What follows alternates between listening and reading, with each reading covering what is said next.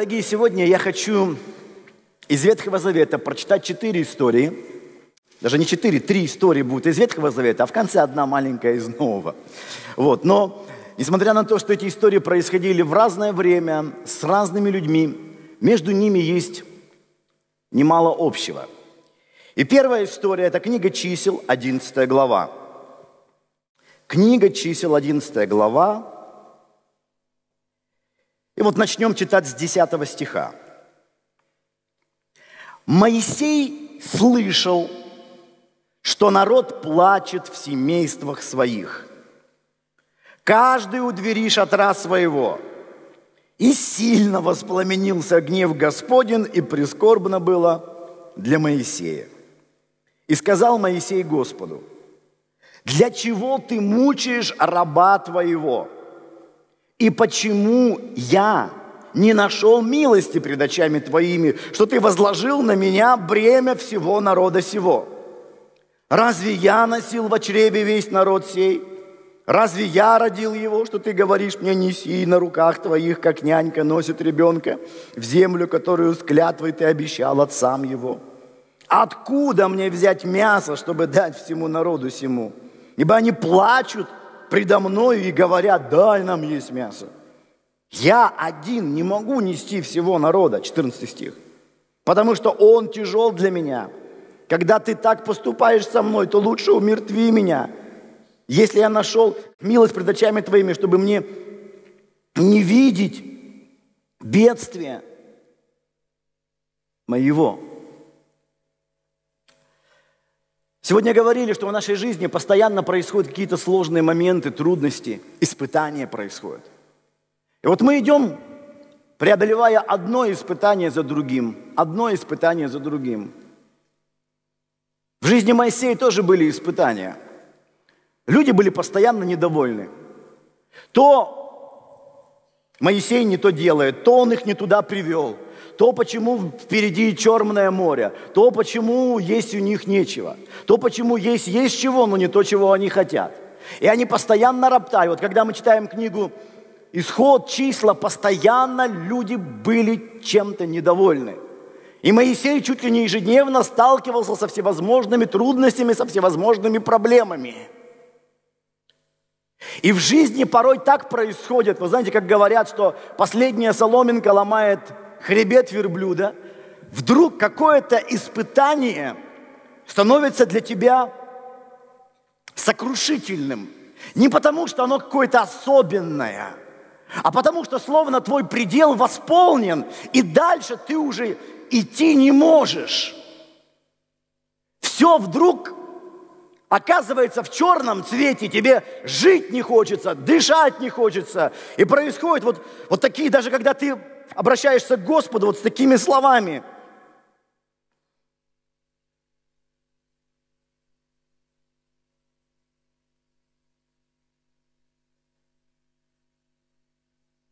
Когда ты так поступаешь со мной, лучше умертви меня.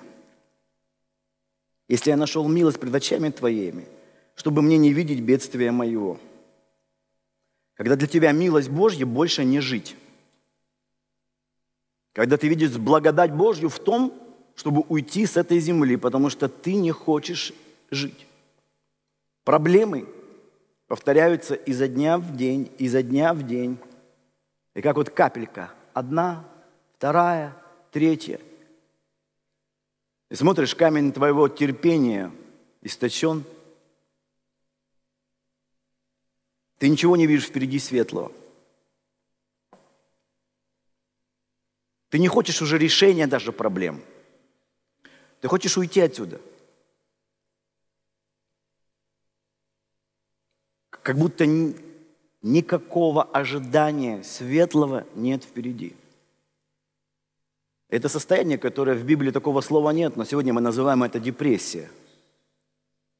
Кажется, как так? Моисей – это великий вождь народа. Тот человек, который был в Божьем присутствии, тот, который переживал Божье благословение, тот, которому Бог говорил, тот, который получил десять заповедей, тот, кому была явлена скиния на горе, и он потом ее повелел построить. То есть этот человек имел удивительные переживания духовные. У этого человека была большая позиция, никак не скажешь, что его жизнь не удалась, у него как раз все удалось. Он был вождем Израиля. То есть вроде бы внешне все хорошо, но вот эти вот ежедневные сложности, ежедневные проблемы словно убивают тебя, отравляют, и наступает вот этот кризисный момент. Это было с Моисеем, это может произойти с каждым из нас. Причем только до этого, может быть, ты был на выезде, там так сильно Бога переживал, но потом проходит время, очередная проблема, и все.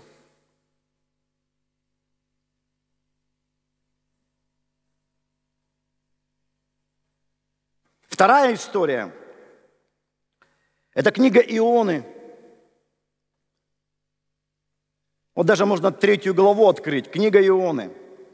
Третья глава, и вот здесь, смотрите, в четвертом стихе говорится, что Иона начал ходить по городу, это был город Ниневия, сколько можно пройти в один день, и проповедовал. Опять история связана с человеком Божьим, с проповедником. То есть не просто с каким-то таким теплым верующим, который ничего не хочет, с тем, который что-то делает. И вот он ходил и проповедовал, говоря то, что ему Бог в свое время повелел, и открыл.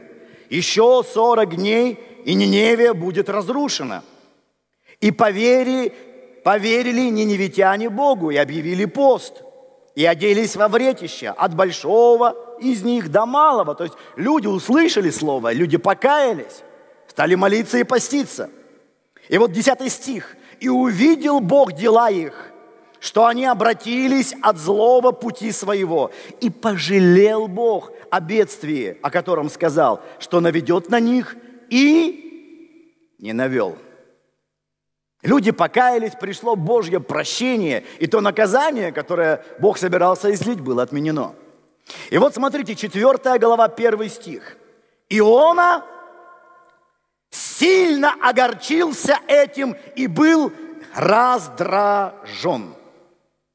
И молился он Господу и сказал: „О Господи, не это ли я говорил, когда еще был в стране моей?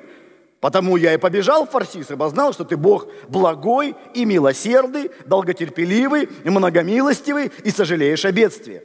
Знаете, так странно, что даже, даже милость, терпение и доброта Бога могут раздражать нас, если эти милость и доброта проявляются к другим людям. «И ныне, Господи, возьми душу мою от меня, ибо лучше мне умереть, нежели жить». И вот смотрите, другой человек, но состояние то же самое. Когда не хочется жить. И вроде бы такая ситуация, так ты должен же радоваться, ну, проповедник, ну, ты говорил, люди услышали, люди покаялись, и все стало хорошо.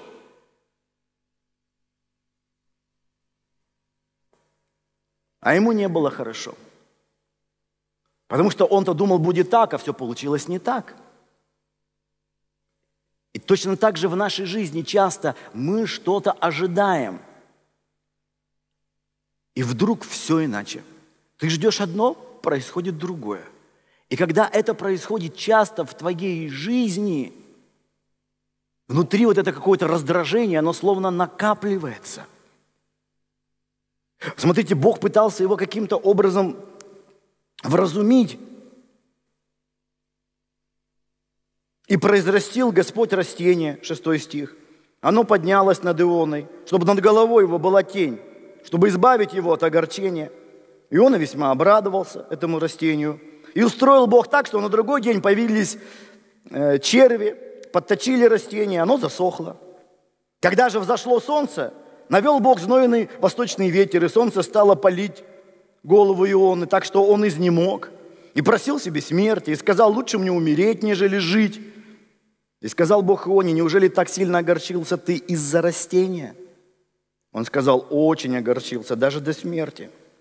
Тогда сказал Господь: „Ты сожалеешь о растении, над которым ты не трудился, которого не растил, которому в одну ночь выросло и в одну ночь и пропало. Мне ли не пожалеть Ниневии, города великого, в котором более ста двадцати тысяч человек?“ И уже, знаете, вот когда вот это все накапливается, люди начинают расстраиваться из-за разных мелочей. Из-за растения он готов слезы проливать.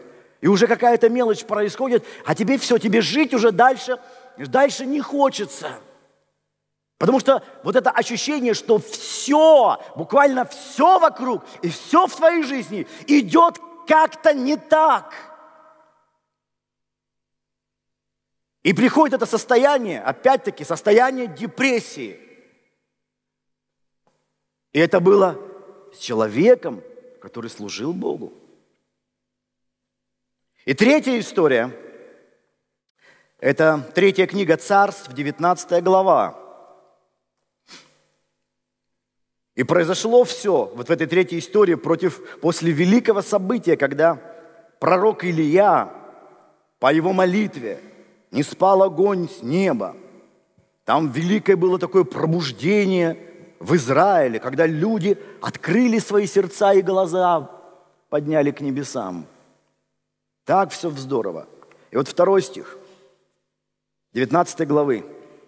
«И послала Елизавель посланца к Илие сказать, пусть то и то сделают мне боги, и еще больше сделают, если я завтра к этому времени не сделаю с твоей душой того, что сделано с душой каждого там, ну, из этих лжепророков, которые закончили свою жизнь со своими идолами». Увидев это, он встал и пошел, чтобы спасти жизнь свою, и пришел в Вирсавию, которая в Иудее, и оставил отрока своего там, а сам отошел в пустыню на день пути, и, придя, сел под можжевелевым кустом и просил смерти себе, и сказал: «Довольно уже, Господи, возьми душу мою, ибо я не лучше отцов моих». И вот третья ситуация. Вроде бы люди все другие, другие персонажи, а состояние то же самое. То же самое состояние. Но уже из-за каких-то угроз. И каждый из нас переживает какое-то давление извне, когда раз что-то нам написали тебе, или угрозы какие-то пришли, или вдруг врачи поставили какой-то угрожающий диагноз, тебе, может быть, или какому-то твоему близкому человеку. И, и все, как бы в один момент... Словно забывается вся та слава, все те духовные радости и переживания, которые были вчера там, на горе Кармил, и только одна темнота вокруг. И если ты и молишься, то молишься: «Господи, все, жить дальше не хочу, сил у меня больше нет».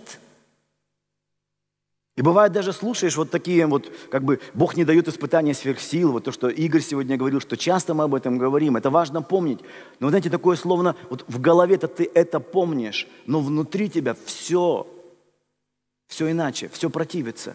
Внутри тебя нет никакого желания дальше жить, тебе кажется, все, все, дальше я уже не могу, дальше не хочу.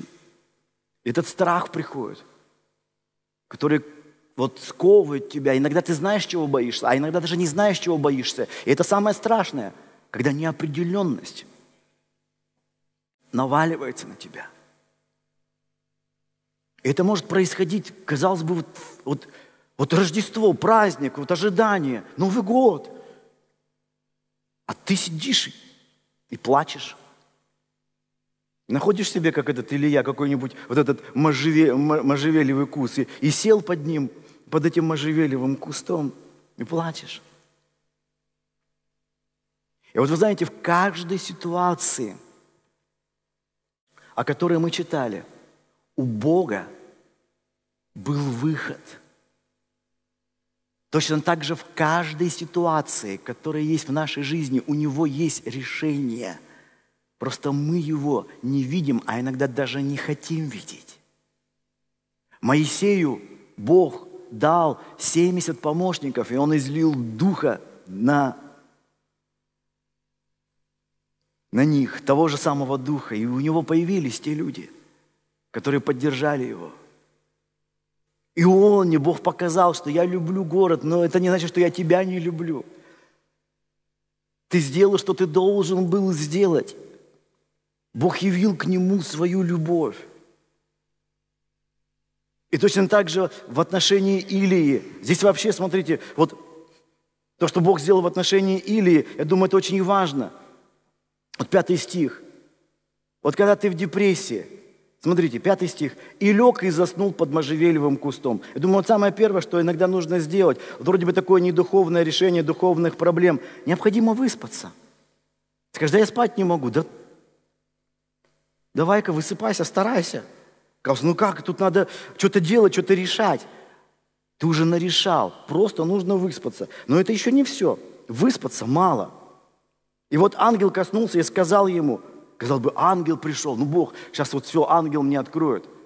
Сейчас как, как мне, он защищать будет, как мне враги меня не победят. А ангел ему по-другому, он говорит, встань, ешь. Что нужно? Покушать. Какой кушать? Господь, я уже сорок дней в посте. Вот сейчас нужно закончить этот пост. Ты уже из себя просто изнурил себя слишком. Встань, ешь. Взглянул я, и вот и у изголовья его лежит лепешка печеная, кувшин воды, он поел, попил и опять заснул. Мы иногда, знаете, мы так работаем, работаем, работаем, работаем, а, а накопилось усталость, а в выходные работаем, но как бы не на работе, а там где-нибудь в семье или еще что-нибудь. Ну, сейчас лето кончилось, там еще на даче. А иногда воля Божья для твоей жизни, чтобы ты поел, попил и поспал. И в этом нет ничего греховного, это наоборот, воля Божья для тебя. Отдохни. Даже в русских народных сказках, помните, когда добрый молодец там бежит там с кем-нибудь, сражается, там Змей Горыныч, а он понимает, надо, чтобы ему баба-яга баньку растопила, помните, да? Ты меня там это попарь, потом это, чтобы я отдохнул, поспал, а потом спрашивай, правильно же? Потому что до этого ничего нормального ты сказать не можешь и ответить не можешь, потому что ты сам ничего не понимаешь, ты так накручиваешь себя внутри. И знаете, тут очень важно понять, что проблемы депрессии, не как нам кажется вовне, это наше внутреннее состояние. Вот то, что происходит внутри. Поэтому вот, сделай это. И вот седьмой стих. «И возвратился ангел Господень во второй раз, коснулся и сказал, встань, ешь, ибо дальняя дорога пред тобой. И встал он, поел, напился, подкрепил, подкрепившись той пищей, шел сорок дней и сорок ночей до горы Божьей Харива». И на следующий день опять, что, давай нормально, ты вот поспал, молодец, опять поешь, попей, то есть отдохни. И тогда корень духовных проблем в ненормальном отношении нашего физического тела, в ненормальном состоянии нашего физического тела. Скажешь, как это так, физическое влияет на духовное? А очень просто, это все взаимосвязано. Я помню, в свое время Рик Реннер рассказывал, как у него долгое время э, были депрессии. Он говорит, я вот страдал от такого состояния. Я брал посты, чтобы депрессия меня не мучила. Я молитвенные специальные совершал там целые движения, чтобы уйти, выйти из депрессии. И говорит, ничего не помогало. И говорит, однажды говорит, я общался с одними врачами, и они мне сказали, а ты слишком много употребляешь сахара в пищу. Ты, говорит, что, говорит, столько сахара? Ну, как некоторые, знаешь, они кладут себе чуть ли не по пять ложек в одну кружку, да? Если размешивают. А если не размешивают, то и десять могут положить.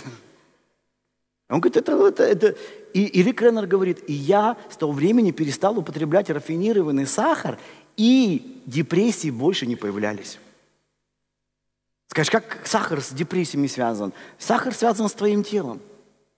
Есть вещи даже в нашем теле химические, которые могут вызывать духовные проблемы. Ты-то их промаливаешь. А Бог говорит, не-не, поешь, попей. Вот что-то надо делать. Хватит уже пост. Поешь, попей. Господь, как ешь, пей, мне кусок в горло не лезет. Но дьявол этого и хочет, чтобы тебе кусок в горло лез. А Бог тебя покормил. Потом еще раз. Выспись. А потом уже иди. И там он дальше пришел, и Бог ему стал говорить, и там стал открывать. И снова пришло решение, решение всех этих проблем. И мы должны четко, драгоценные, видеть, что у, казалось бы, неразрешимых, ужасных, духовных состояний, когда кажется, что все, жизнь не имеет смысла, хочется просто умереть, хочется, чтобы этот день, вот он выключился и больше уже никогда не включался. и стал последним на этой земле.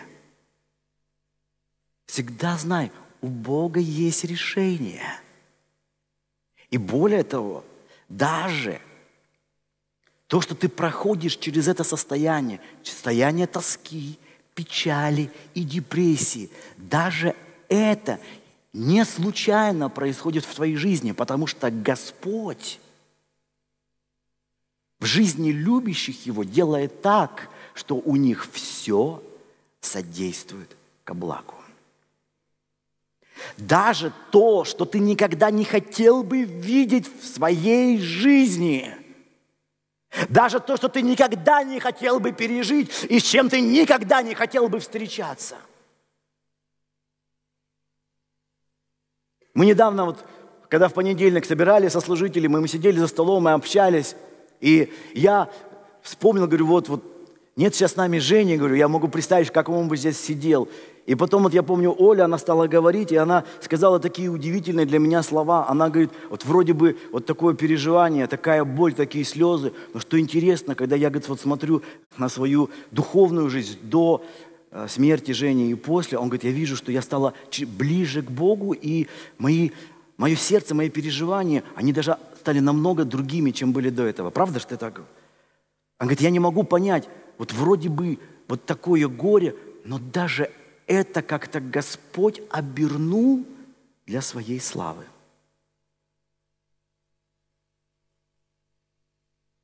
Даже эти ситуации, о которых мы читаем, посмотрите. Лука, Евангелие от Луки, девятая глава. Это знаменитая история, когда Иисус на горе Фавор преобразился. И вот посмотрите, девятая глава, двадцать восьмой стих, Евангелие от Луки. «После сих слов, дней через восемь, взяв Петра, Иоанна, Якова, взошел он на гору помолиться.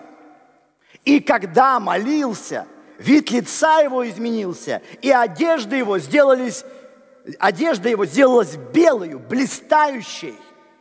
И вот два мужа беседовали с ним, которые были Моисей и Илия. Никто иной, но именно Моисей и Илия, как раз вот два из тех трех персонажей, о которых мы читали из Ветхого Завета персонажи, именно они пришли и беседовали. Почему я прочитал это место именно из Евангелия от Луки? Потому что, когда об этом пишет Матфей или Марк, там ничего не говорится про эту беседу. Просто они побеседовали, и ничего не поясняется. И дальше рассказывается, что Петр говорит Иисусу, хорошо нам здесь быть, сделаем три кущи. Но Лука немного показывает, о чем же была эта беседа. Смотрите, тридцать первый стих. Это были Моисей и Илия. Явившись во славе, они говорили об исходе его, который ему надлежало совершить в Иерусалиме. И вот это греческое слово об исходе его – это выход или отшествие. То есть, смотрите, они говорили с ним о том периоде, когда он должен будет оставить эту землю. А мы понимали какой-то непростой период. И он начался даже не на Голгофе, начался в Гефсимании. И уже Марк в четырнадцатой главе вот так описывает вот это время отхода Иисуса Христа. тридцать второй стих, четырнадцатая глава Евангелия Марка. «Пришли в селение, называемое Гефсимания, и он сказал ученикам своим, посидите здесь, пока я помолюсь. И взяв с собой опять эту троицу, Петра, Якова и Иоанна, начал, смотрите, ужасаться и тосковать». Ужас пришел. Вот этот неописуемый страх упал на него. Через это не только мы с тобой проходим, не только Моисей или я. Иисус проходил через это. И начал тосковать, тосковать. Дословно с греческого языка это слово волноваться, мучиться, терзаться, тяжко скорбеть. То, что и называется депрессия. И сказал им, душа моя скорбит смертельно, побудьте здесь и бодрствуйте. И мы знаем, что эти три ученика, Петр, Яков и Иоанн, они как раз-то не пободрствовали, они там сразу уснули. Но была одна вещь, которую я абсолютно убежден, вот в эти тяжкие моменты подкрепила Иисуса. А это была та встреча на горе Фавор с Илией и Моисеем. Я думаю, не случайно именно эти двое пришли, чтобы укрепить Иисуса, поговорив с Ним об Его исходе. Потому что они сами прошли через это состояние депрессии. Они сами прошли через это состояние, когда дальше не хочется жить.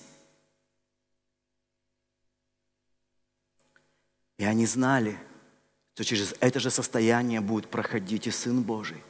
Он будет ужасаться и тосковать. И вы знаете, когда ты проходишь через что-то, ты потом можешь помогать тем, кто находится в подобной ситуации. И это не просто знание, которое идет из твоей головы. Это то, что идет из твоей жизни, из твоего сердца. Слово, имеющее силу. Когда я часто смотрю на свою жизнь, я иногда не понимаю, почему Бог меня проводил через какие-то ситуации, какие-то обстоятельства. Но спустя время я очень часто вижу, как Бог... Вот даже то, что я не хотел бы видеть в своей жизни, это использую для своей славы, чтобы кому-то помочь, кого-то поддержать. Не потому, что я знаю, что нужно делать, а потому, что я сам прошел через подобные вещи, подобные ситуации. Наверное, один из самых тяжелейших моментов в моей жизни, не только в моей жизни, но в жизни всей нашей семьи, это было вот, вот эти дни, тысяча девятьсот девяносто второго года, вот прямо вот эти дни, конец ноября и начало декабря, когда наш первый сын вдруг внезапно заболел, ему был всего месяц, и он заболел. В больницах ничего не могли говорить, и его, ситуа... его состояние ухудшалось и ухудшалось, и вот в начале декабря он умер. Если у меня когда-то в жизни и были мысли оставить служение, это было именно то время. Я ничего не мог понять, почему, потому что мы делали все, что знали, мы молились, мы брали посты, мы ходатайствовали за все это, мы верили, что Бог, это исцелит, Бог его исцелит, мы верили, что это не для печали, но для славы Божьей. И когда вдруг все это обрушилось, я до сих пор помню, это было в одной из больниц там на юго-западе. Я просто шел по этому снегу, и была ночь, и вот это внутри я ничего не мог понять, вообще не понимал, что я делаю, не понимал, куда я иду. Была такая прострация, думаешь, Боже, как так? К сожалению, порой верующие не умеют плакать с плачущими и радоваться с радующимися. И тогда мы только-только, наша церковь еще была очень молодая, около года было. И были те, кто использовали эту ситуацию против, говорили, а, вот если бы ты Бога слушал, у тебя бы дети не умирали. Что что-то, что-то происходит, мы думаем, ну, значит, в чем-то согрешил. Я до сих пор помню такую ситуацию, когда-то была ситуация, и... и мы тогда еще жили у родителей, я помню, мы приходили, пришли с Дианой тогда, это тоже была зима, и было холодно, и когда мы пришли, там в комнате стояла огромная корзина тогда с фруктами, да? Причем я так до сих пор не знаю, кто это купил. Родители сказали, кто-то вам принес, мы не знаем этих людей. Мы пришли, а вы помните, девяносто второй год, это только-только у нас новая Россия, и тогда, когда мы еще батончики Сникерс делили по линейке, чтобы никому не достался лишний миллиметр, это все только появилось тогда. И вдруг огромное, а это все тогда было, это сейчас там кто-то бананы не ест, там, там наш, я не ем бананы, а тогда мы их очень ели. Потому что они только-только так появились, а до этого, помню, их продавали чуть ли не раз в год у нас в городе. Если бы вы спросили, с чем, как бы я себе представляю Божью любовь, для меня Божья любовь вот с того времени навсегда, это огромная корзина с фруктами. Как будто Бог сказал: ешь. И потом, после всего этого, когда я говорю: Господь, что, почему? Бог показал, что через это Он провел многие изменения, прежде всего, внутри меня. Потому что до этого я был таким очень принципиальный, несгибаемый проповедник. Я вот когда смотрю на молодых проповедников, вот такие, знаешь, вот так вот, как вот. Я недавно был тут на одном собрании, там был один такой молодой пастор, который так, там был один человек в инвалидной коляске, и он говорит: вот если через год он не встанет, я уйду со своего служения. Он, он радикальный был такой. Ну, то, что мы называем радикальные такие. Всех бесов изгоним, всех больных исцелим. Которые лучше Бога знают, что делать. И я смотрю на них, улыбаюсь. Я сам был таким. И кто помнит, вот в начале девяносто первый год, конец девяносто второй год, мы же такие были. У меня же большая часть проповеди состояла не из слов, а из междометий и криков. У меня сейчас браслет на руке, и он считает, сколько я прошел в день. Я должен сделать минимум десять тысяч шагов в день для здоровья. Я думаю, в то время, если бы у меня был такой браслет за одну проповедь, я бы мог тысяч двадцать. Потому что движение было нескончаемое. И вот знаете, иногда, когда мы так сильно очень движемся и думаем, что это Божья вера, а на самом деле это наш энтузиазм, Бог так приходит и бабах, и останавливает нас. И что-то происходит, сокрушение внутри, сокрушение в себе, в своей вере, в своих молитвах, в своей духовности, в своем помазании, в своем призвании, в своей такой уникальности и харизматии. Все крушится, и когда все это крушится, ты не знаешь, как дальше жить. Ты думаешь: Господь, а что мне дальше делать-то? Все, что у меня было, все в прах. И ты вдруг понимаешь, вот когда все, что у тебя есть, включая все твои духовные достижения, обращаются в прах, момент, когда ты начинаешь обращать внимание и на Него. И со своих талантов, даров, призвания, помазания, благодати, духовной силы ты начинаешь смотреть на Него. Не случайно в одном из переводов э, стиха из книги «Притч» говорится: боль способна изменить человека изнутри, если мы ее правильно воспринимаем. Словно мягкость пришла внутрь. Бог так сильно стал менять нас. А вторая вещь. Не только это было даже для нас, для других людей. Некоторое время назад, я помню, когда был в Алматы на конференции, я проповедовал, и ко мне подходят после собрания, говорят: пастор, вот у нас там есть оператор, и у них, сегодня получил известие, у них маленький ребенок погиб. Но мы думаем, что лучше тебя никто не сможет с ним пообщаться и помолиться. И, конечно, я пошел, и мы там сидели и общались. Почему? Да потому что я не просто знаю, что ему сказать. Я прошел через это, и даже иногда, бывает, говорить не нужно. Но ты просто берешь человека за руку, и он понимает, что ты был в этом и прошел, и он точно так же пройдет. Так же и Илия с Моисеем. Они прошли через этот период, когда казалось все, и как дальше уже, и уже невозможно. И они говорили, именно они говорили с Иисусом о времени Его исхода, потому что и Он должен был пройти через эти вещи. Ничего из нашей жизни не случайно. Что бы мы ни проходили, чего бы мы ни преодолевали. Это христианское детство, когда люди пытаются все в жизни поменять своей верой. Когда заканчивает этот период, и ты разочаровываешься и в себе, и в своей вере, и в своем таком мудром понимании Библии, и в своем богословии, теологии, то ты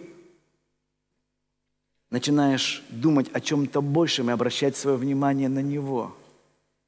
И ты понимаешь, теперь ты уже не пытаешься верой менять все, а ты просто открываешь Его и начинаешь Его видеть во всем. Бог начинает являть себя в таких неожиданных ситуациях в твоей жизни. Ты думаешь: как я был сильно зациклен на себе. И ты начинаешь видеть Его. зацикленность на себе.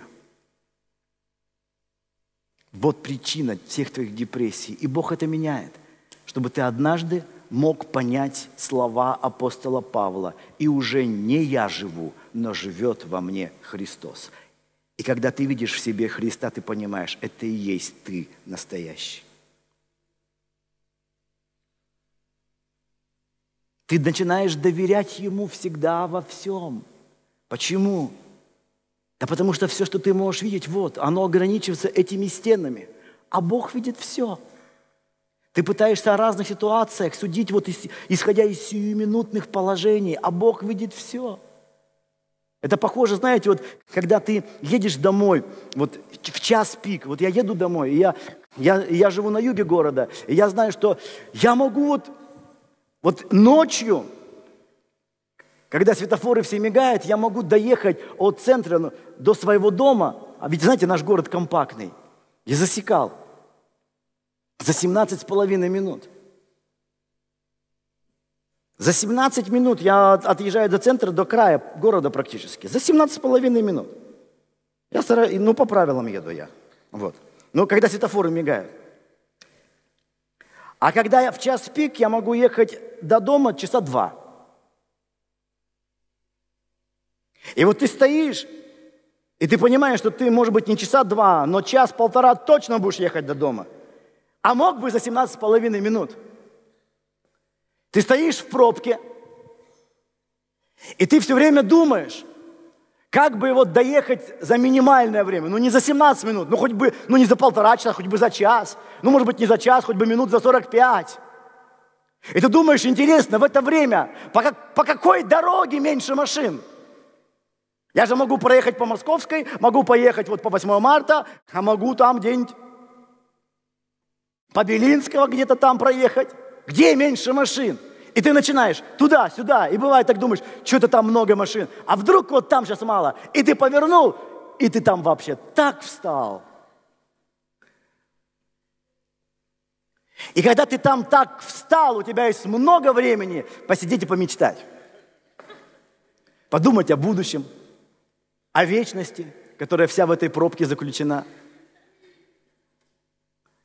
И начинаешь мечтать, думаешь, вот был бы у меня, например, вот, вот какой-нибудь такой, не знаю, какое-нибудь приспособление, чтобы я так раз и поднялся над машиной высоко.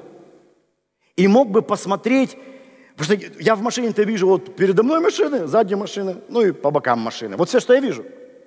А поднялся бы, я бы мог увидеть, а, тебе не надо туда поворачивать, надо туда поворачивать. То есть ты бы уже видел намного больше. Твой уровень был бы выше. А если бы ты сел на вертолет, поднялся, то ты вообще все улицы видел. А, так вот, надо туда ехать. Куда ж ты повернул? Там вообще труба. Нет, надо туда ехать.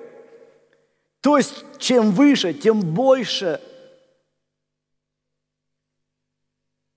Обзор, да, то тот кусок, который ты видишь. Но проблема, что ты вот не тут, а ты вот тут вот. И обзор твой очень маленький. Так вот, драгоценные, точно так же в нашей жизни. Мы сидим в нашей жизни, вот сегодня, какое, двадцать девятое ноября, две тысячи пятнадцатый год. И все, что ты видишь, там вчера чуть-чуть помнишь, ну там позавчера уже смутно. Завтра что-то там предполагаешь. И вот ты сидишь в этом, и все, что приходит к тебе, вся информация, ты оцениваешь вот со своей точки зрения. А Бог видит больше, и Он сидит выше. И ты думаешь, Бог, зачем ты вот это все делаешь в моей жизни? Зачем ты меня направляешь туда? Бог говорит, глупец, а ты не понимаешь. Это необходимо для будущей славы. Для какой славы? Я кроме проблем ничего не вижу. Мне жить больше дальше не хочется. Он говорит, да, все нормально, не переживай, доверяй мне. Послушайте, это единственное лекарство от депрессии. Просто доверяй Ему всегда. Вот всегда, что бы ни было, что бы ни случилось, что бы ни произошло, просто доверяй Ему. Это как э, на корабле, когда капитан находится на мостике, смотрит, видит подводные рифы, крутит штурвал, корабль делает такой маневр резкий, чтобы обойти подводные рифы. А в это время матрос на палубе драет все. И из-за резкого маневра он падает, швабра летит в одну сторону, ведро в другую, все выливается. Матрос стукнулся, он встает и говорит: да что ж там с капитаном-то случилось? Как он управляет кораблем, что кроме боли я ничего не чувствую? Да и проблем, нужно опять брать ведро, идти, наливать воду. Что он там делает? Одни проблемы от него. И не понимает глупая голова, что этим маневром его жизнь спасена. Точно так же, когда Бог что-то делает, мы много не понимаем. Но что такое доверие? Доверие – это не понять Бога. Доверие – это знать, что где ты, а где Он. Его мысли, не твои мысли. Его пути, не твои пути. Что же делать-то? Да доверять просто Ему. Он там находится, и Он видит. Для Него завтра так же явно, как для тебя вчера. Он все видит. Он всемогущий и всеведущий. И Он направляет кораблем твоей судьбы туда, куда нужно. Даже когда ты не понимаешь, даже когда ты не понимаешь, зачем ты в этих водах оказался, да что с тобой произошло, да к чему все это? Просто доверяй Ему, полагайся на Него. Мы ведь видели, что в каждой из этих ситуаций все было хорошо. И Моисей вышел из депрессии, и дальше пошел, и Бог его повел, и Бог его благословлял. И у Иона все нормально было, и у него, и в Ниневии. И Илия. Там после этого Бог ему и помощника дал, Елисея. После этого случая Бог продолжил действовать. Не давай какому-то моменту отравить твое сердце. Чаще всего люди делают самые глупые поступки, не только самоубийство, но другие безумные вещи. Вот именно в, в эти моменты отчаяния. Словно дьявол пытается вот зафиксировать тебя на этом отчаянии, чтобы ты сделал безумие. Но Бог желает, чтобы ты в каждом моменте видел вечность. Чтобы ты в каждом моменте ощущал великого и всемогущего Бога, который с тобою во все дни, и сегодня точно так же. И сейчас точно так же. Не только днем, но и в ночи. Он с тобой до скончания века. И даже когда ты сейчас не видишь все ясно, просто доверяй. Он не просто формирует твою судьбу. Он Бог, который делает все прекрасным и красивым. Как на полотне есть разные тона, есть разные краски. Я помню, мы были в одном музее в Петербурге. И когда мы были в этом музее, я помню, шел, зашел в один зал, и была картина. И она, знаете, так дорисована, вот некоторые так рисуют, вот такими жирными большими мазками. И я оказался у этой картины, она такая жирными большими мазками нарисована. И я вот увидел, а картина очень была большая, на всю стену, огромная картина была. Я увидел эту картину, и я думаю, это что там намалевано, думаю. Ну и как всегда, когда ты так думаешь, сколько краски испорчено, сколько холста, и не поймешь что-то, вот что-то так, так, так, так, вот. Все, все намалевано. Ну и подумал, ну вот это, думаю, сейчас фамилию прочитаю, что за чудик, вот, вот. И тут э, женщина, которая смотрительница в зале, она говорит: молодой человек, молодой, мне, мне вот сколько лет, у меня всего молодой человек, молодой человек, вот.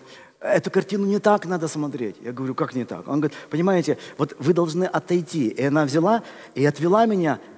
И когда встал вдали, посмотрел на картину, вдруг увидел, вау, так там на самом деле все, все, все так прекрасно, так красиво. Я увидел всю картину целиком, и у меня все вот эти мазки сложились в удивительное, в удивительное изображение. Я помню, я так стоял, смотрел, смотрел. Но когда я был рядом с картиной, все, что я видел, я видел какие-то мазки намазанные, и думаю, какая, какая ерунда тут намалевана. Есть вещи, которые можно увидеть только на расстоянии.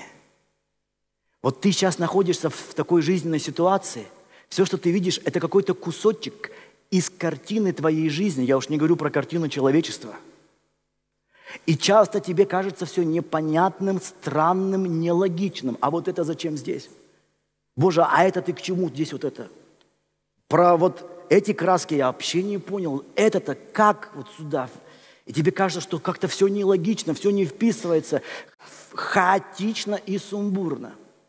Но однажды настанет момент, когда мы с вами оставим эту землю и просто поднимемся на расстояние. И сможем увидеть всю нашу жизнь в целостности.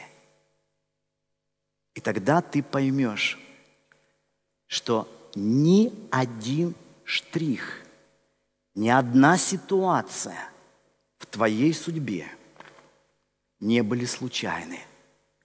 Все это Бог совершал для того, чтобы в конце концов явить прекрасную картину твоей жизни, твоей судьбы.